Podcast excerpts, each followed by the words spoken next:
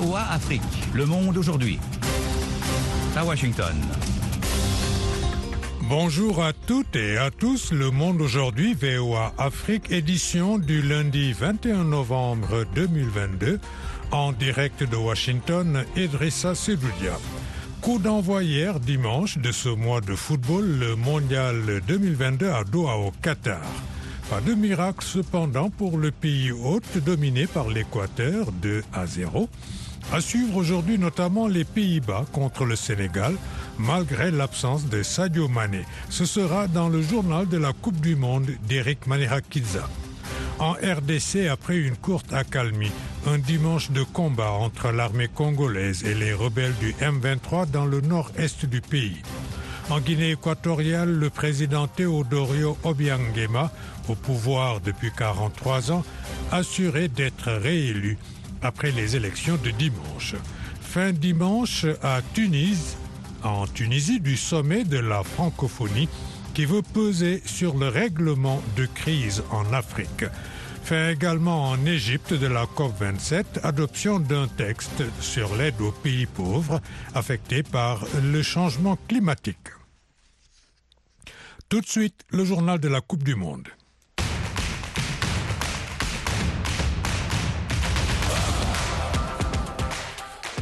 Hier dimanche, lors du match d'ouverture du Mondial 2022 au stade Al-Bayt al-Dalhor, le Qatar s'est incliné après deux buts inscrits par le capitaine équatorien Ener Valencia. L'avant-match a été marqué par une cérémonie d'ouverture à la mode JO avec pour narrateur le célèbre acteur africain-américain Morgan Freeman et un message de respect et d'inclusion dans un contexte de critiques récurrentes contre l'Émirat en matière de respect des droits humains. Un million de supporters sont attendus durant le tournoi, soit environ le tiers de la population du Qatar. Le point dans ce journal du mondial avec Eric Manirakidza. C'est la première Coupe du Monde au Moyen-Orient, c'est historique. Toute la journée de la corniche de Doha jusqu'à la ville d'Alcor où a été joué le match, des dizaines de milliers de supporters, qataris et équatoriens, mais aussi argentins et mexicains, coiffés de leur traditionnel sombrero, ont animé le pays hôte de leurs couleurs et chansons. La planète football s'interrogeait sur le niveau réel qatari d'Al-Anabi, les Bordeaux en français, ils se sont préparés quasiment à huis clos pendant six mois pour réussir leur grand début à ce niveau et tout le monde a pu voir que le champion d'Asie en titre ne faisait pas le poids. Les Qataris ont été facilement dominés. Pour sa quatrième participation, l'Équateur s'est empressé de saisir l'offrande. La tricolore a rapidement trouvé l'ouverture du score. Sur son banc, le sélectionneur qatari, l'Espagnol Félix Sanchez Paz, semblait consterné, tout comme le public refroidi par ce scénario catastrophique, plus que par la climatisation des tribunes qui a fait polémique en Europe. Nous n'avons pas joué à notre meilleur niveau, c'était peut-être de la nervosité, a relevé le technicien espagnol, estimant que ces hommes ont un grand potentiel d'amélioration. Le Qatar est devenu le premier pays organisateur de la Coupe du Monde à s'incliner lors de son entrée en lice dans la compétition. Cela n'était jamais arrivé lors des 21 éditions précédentes du mondial. Les Qataris se retrouvent donc en situation délicate dans le groupe A après cet apéritif indigeste contre l'adversaire le plus à leur portée et alors qu'ils doivent encore affronter les plats de résistance sénégalais vendredi et néerlandais le 29 novembre. Et la défaite des Qataris relance l'optimisme des supporters sénégalais qui espèrent une bonne entrée en jeu des Lions de la Teranga. Au micro d'Abdulrahman Dia, notre envoyé spécial à Dakar, suivait quelques-uns d'entre eux. Merci à Abdou pour ses réactions. Évidemment, le regard des Africains se tourne aujourd'hui vers le Qatar, comme le reflète le coup de sifflet de Jules Valentin qui se focalise sur le champion d'Afrique en titre, le Sénégal. La journée de lundi affiche trois matchs au programme à Doha avec beaucoup de choses à prouver lors de ce mondial qu'elle débute lundi. L'Angleterre a encore plus faim à assurer son capitaine Harry Kane face à l'Iran qui voit dans ce match de prestige la chance d'une vie. Le pays de Galles aborde une compétition qu'il n'a plus fréquentée depuis 64 ans, mais si le sélectionneur Robert Page présente les États-Unis comme favoris de leur confrontation aujourd'hui, les Gallois ne sont pas venus faire de la figuration.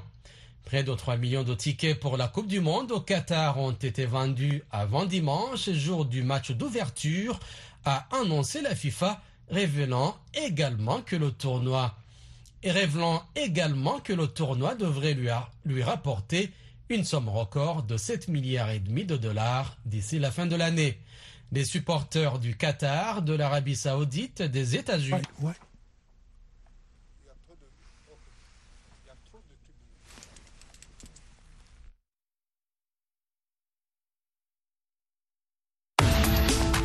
VOA Afrique à Washington, vous êtes à l'écoute du monde aujourd'hui. Bah, nous nous excusons de ces incidents techniques euh, dans le reportage de Eric Manira-Kidza.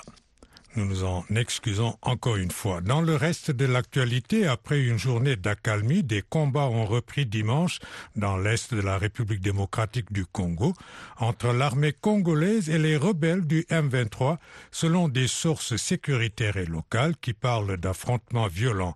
Le point avec Michel Joseph.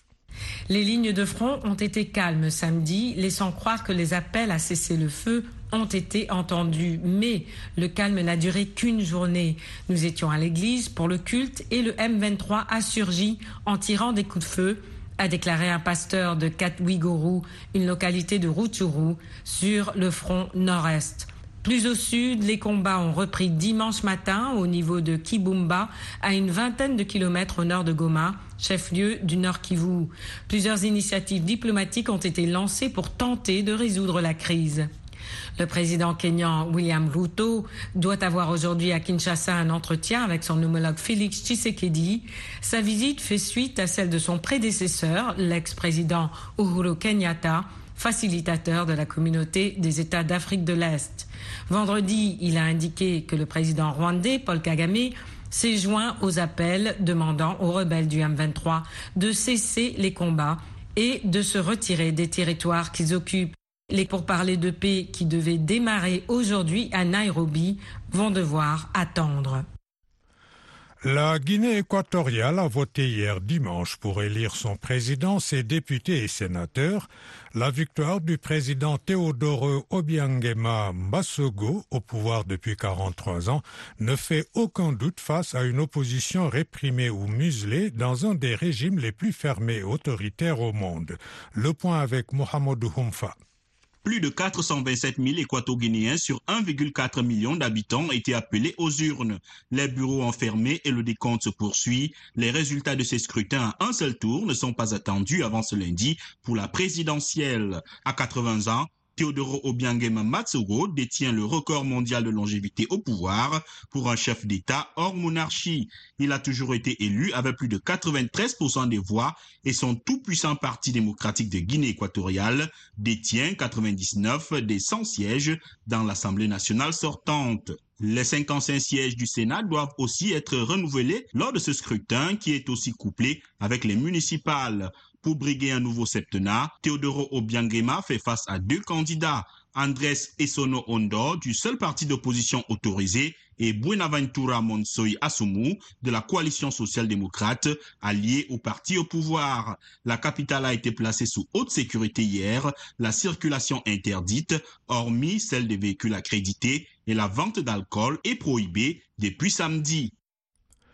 Au Nigeria, des attaques meurtrières attribuées à des djihadistes contre une base militaire et une ville dans le nord-est près de la frontière avec le Niger ont fait au moins 11 morts, dont 9 soldats. Le point avec Nanit Talani.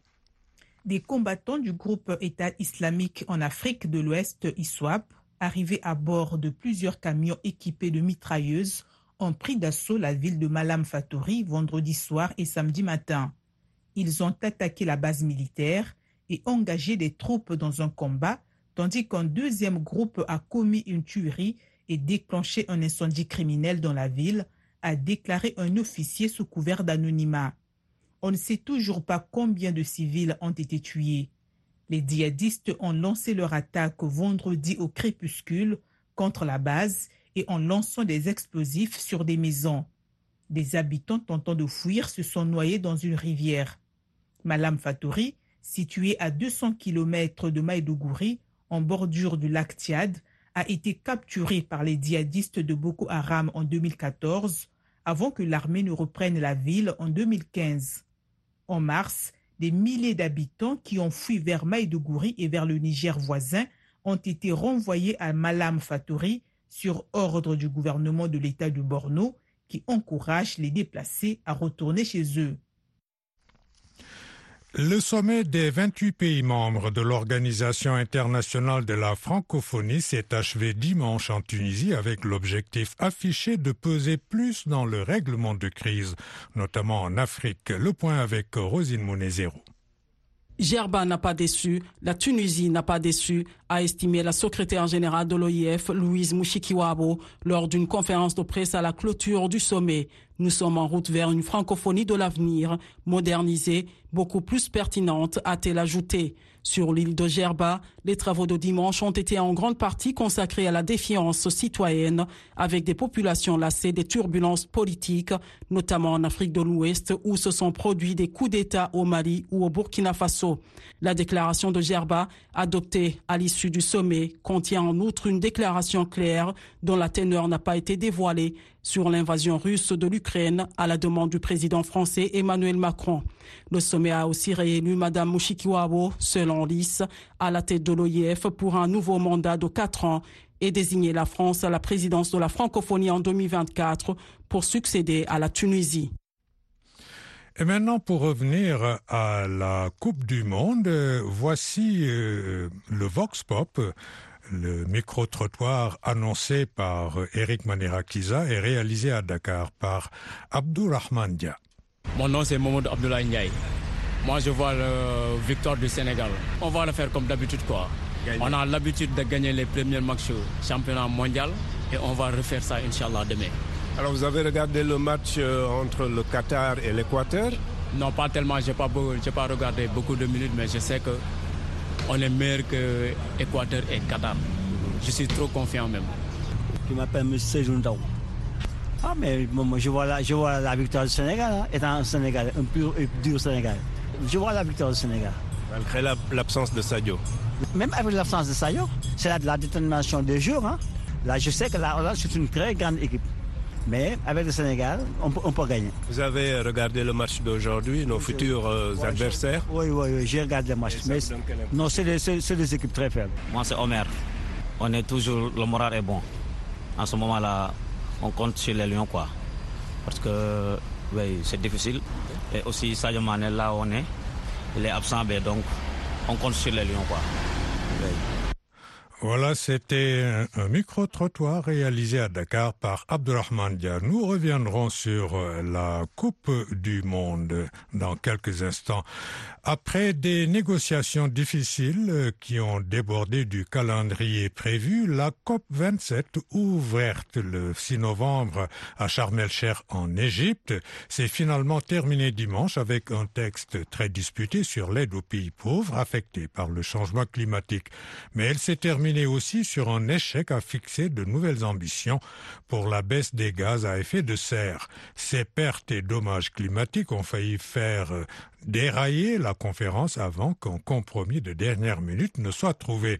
Même si le texte final laisse de nombreuses questions en suspens, il acte le principe de la création d'un fonds spécifique. Le chef de l'Agence internationale de l'énergie atomique, Raphaël Grossi, a dénoncé dimanche des tirs délibérés et ciblés contre la centrale nucléaire de Zaporizhia, la plus grande d'Europe, appelant à arrêter cette folie. La Russie et l'Ukraine se sont à nouveau accusés mutuellement dimanche d'avoir bombardé cette centrale nucléaire située dans le sud de l'Ukraine et occupée militairement par l'armée russe.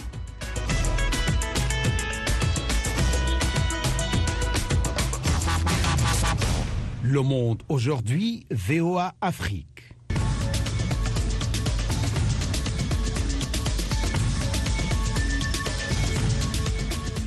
De nouveau avec vous, Idrissa Sedoudia, nous passons maintenant à nos dossiers du jour. La Coupe du monde de football se poursuit donc ce lundi avec l'entrée en liste du Sénégal face aux Pays-Bas. Le Cameroun, le Ghana, le Maroc et la Tunisie devront lui emboîter le pas d'ici la fin de la semaine. Mais à Libreville, les supporters sont déjà prêts pour accompagner leurs ambassadeurs. Un reportage de notre correspondant au Gabon, Ismaël Obiangze. Privé de Sadio Mané, le 11 d'Aliou Cissé ouvre la compétition par un choc contre les Pays-Bas. Ce n'était pas probablement l'idéal, mais à Libreville, les supporters des Lions de la Teranga pensent que le champion d'Afrique dispose suffisamment d'atouts pour faire face à n'importe quel adversaire. Mamadou Sogo est optimiste. Je suis très confiant pour l'équipe nationale du Sénégal parce que c'est des professionnels qui, sont là-bas. Même s'il y a l'absence de, Sadio Mané, on a des arguments à faire valoir. Euh, le Sénégal est poussé aujourd'hui par toute l'Afrique et derrière le Sénégal. Parce que c'est les champions d'Afrique. Sur les terrains du Qatar, les Lions de l'Atlas, conduits par Walid Regragui, ne font pas moins rêver.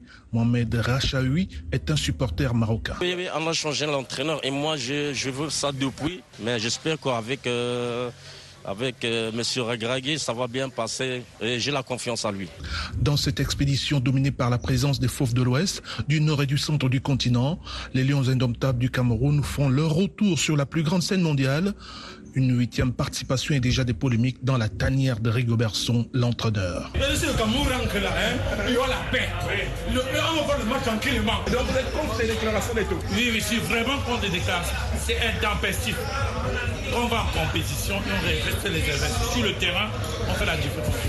Pour Ghislain Tatou, un des nombreux supporters des Lions indomptables, le Cameroun n'a jamais été surprenant que lorsqu'il n'inspire pas confiance. Je suis davantage confiant, mais je suis encore plus que plus davantage ravivé que la Coupe du Monde reviendra à Yaoundé parce qu'en 90, comme je le disais, euh, nous avons gagné l'Italie qui était tenant du titre avec des personnes qui sortaient des championnats dont on ne connaissait pas. Le Gabon fait partie des pays africains non qualifiés qui regarderont la compétition à la télévision. Priska Inyanga supporte le Cameroun.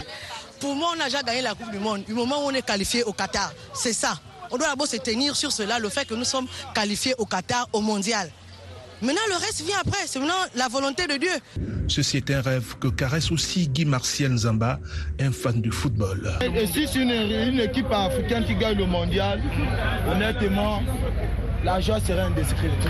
Rappelons que les cinq équipes africaines présentes au Qatar sont le Cameroun, le Sénégal, le Maroc, le Ghana et la Tunisie. En tout cas, tout le continent va vibrer durant cette grande fête du football mondial et à l'arrivée que le meilleur gagne.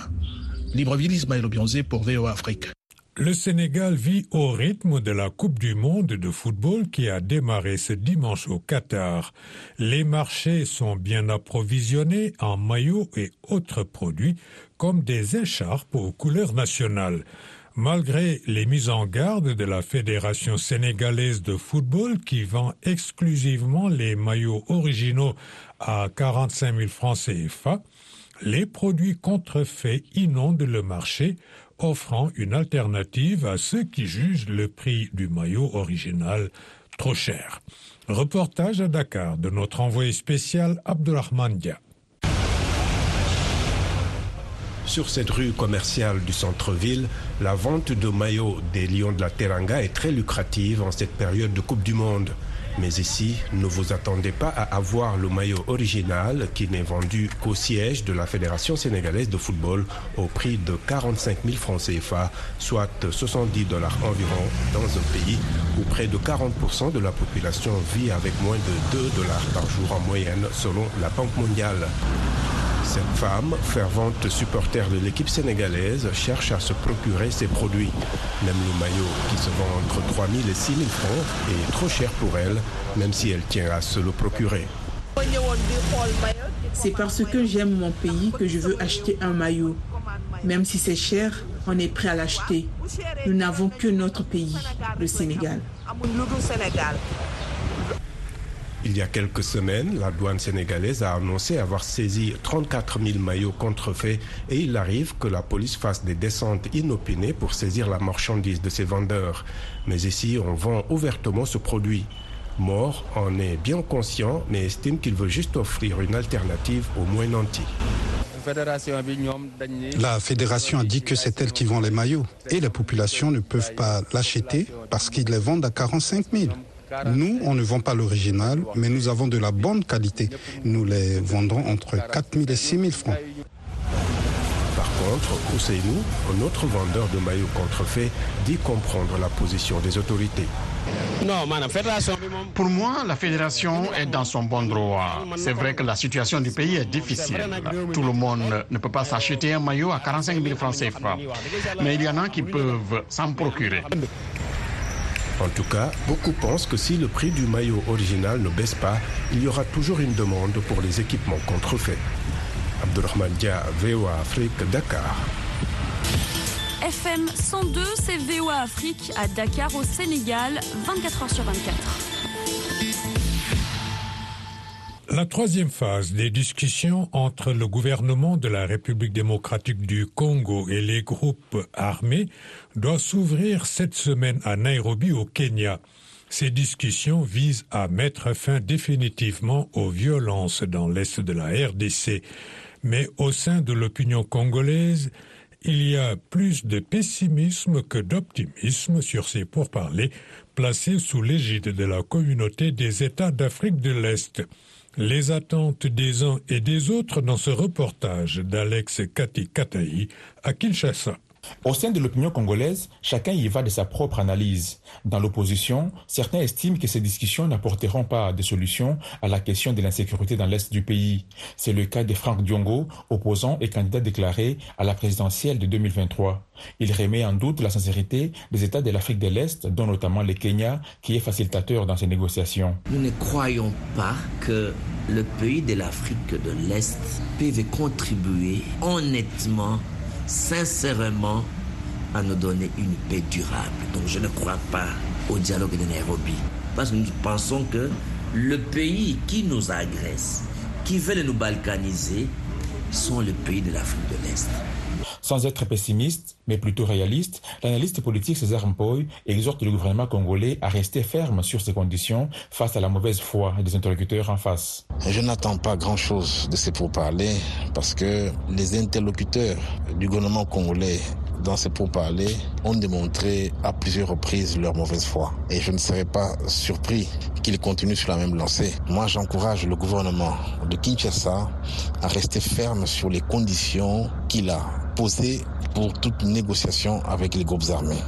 Pour sa part, un député national, membre du FCC de Joseph Kabila, espère que ces pourparlers pourront apporter la paix dans l'est du pays. Mais il craint que la récente résolution prise par l'Assemblée nationale interdisant tout brassage, mixage et réintégration des rebelles au sein de l'armée ne constitue un frein dans ces négociations. Willy. Je suis en train de demander à l'Assemblée nationale que nous puissions revisiter notre recommandation. Lorsque nous constatons qu'il y a des éléments qui peuvent bloquer le pourparler de Nairobi, et nous devons revenir là-dessus pour faciliter la tâche au gouvernement à pouvoir apporter la paix de manière définitive. À l'Union pour la nation congolaise de Vital Kamere, on a une autre approche. Juvenal Monobo, député élu du Nord Kivu et membre de l'UNC, affirme que son parti propose des discussions avec les pays qui soutiennent ces groupes armés plutôt qu'avec ces derniers. Euh, les dialogues que j'estime que c'est concevable, c'est qu'il y ait un dialogue au niveau de la région, c'est-à-dire entre le Congo, le Rwanda et l'Ouganda, devant les Nations Unies mais contraindre le gouvernement congolais à négocier avec un groupe terroriste, un groupe qui bénéficie visiblement de l'appui du Rwanda, eh bien, euh, c'est comme si on voulait humilier l'État congolais. Notable de l'une des régions en conflit dans l'est du pays, Sami Adoubango, lui, invite les groupes armés de l'Ituri à prendre part à ces discussions de Nairobi. Les cadres propices pour la pacification totale aujourd'hui de l'Est, c'est les assises de Nairobi. Là, à Nairobi, on ne parle pas discuter le partage des, des galops ou l'intégration des groupes armés, pas du tout. Raison pour laquelle nous sommes en train d'encourager nos frères de l'Ituri d'y aller. Sur le terrain au Nord Kivu, les combats se poursuivent entre le M23 et les FARDC à Kibumba, une vingtaine de kilomètres de Goma. Pourtant, en milieu de semaine, le président rwandais avait rassuré au facilitateur Uhuru Kenyatta qu'il encouragerait le M23 à cesser le feu et à se retirer des régions occupées.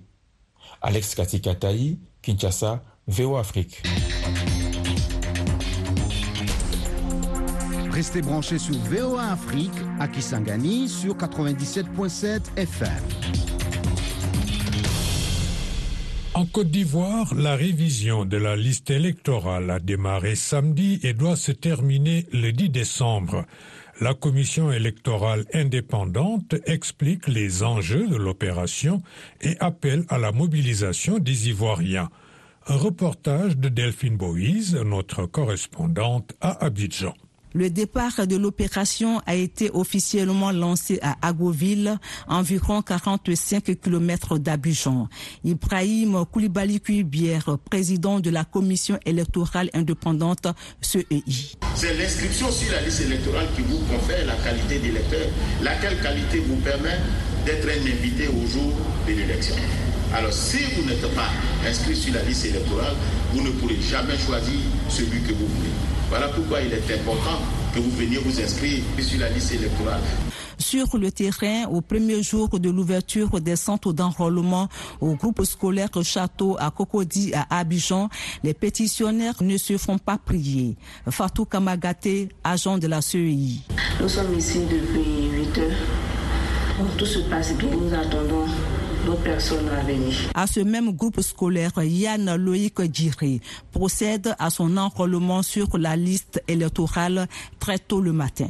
Je suis venu me faire enrôler pour pouvoir participer aussi au tournoi du pays à Adjamé, au groupe scolaire Saint-Michel. Ali Ouattara, chef du centre CEI, lance cet appel. Une invitation à toute la population à se rendre dans les différents lieux qui ont été choisis afin de vérifier si leurs noms sont sur la liste, auquel cas pouvoir se réinscrire ou bien s'inscrire sur la liste électorale pour que demain, ils ne soient pas surpris qu'ils euh, n'ont pas pu avoir leur nom sur la liste. C'est maintenant qu'il faut commencer. Dans la commune de Yopougon, au centre Les Libellules, il y a aussi affluence.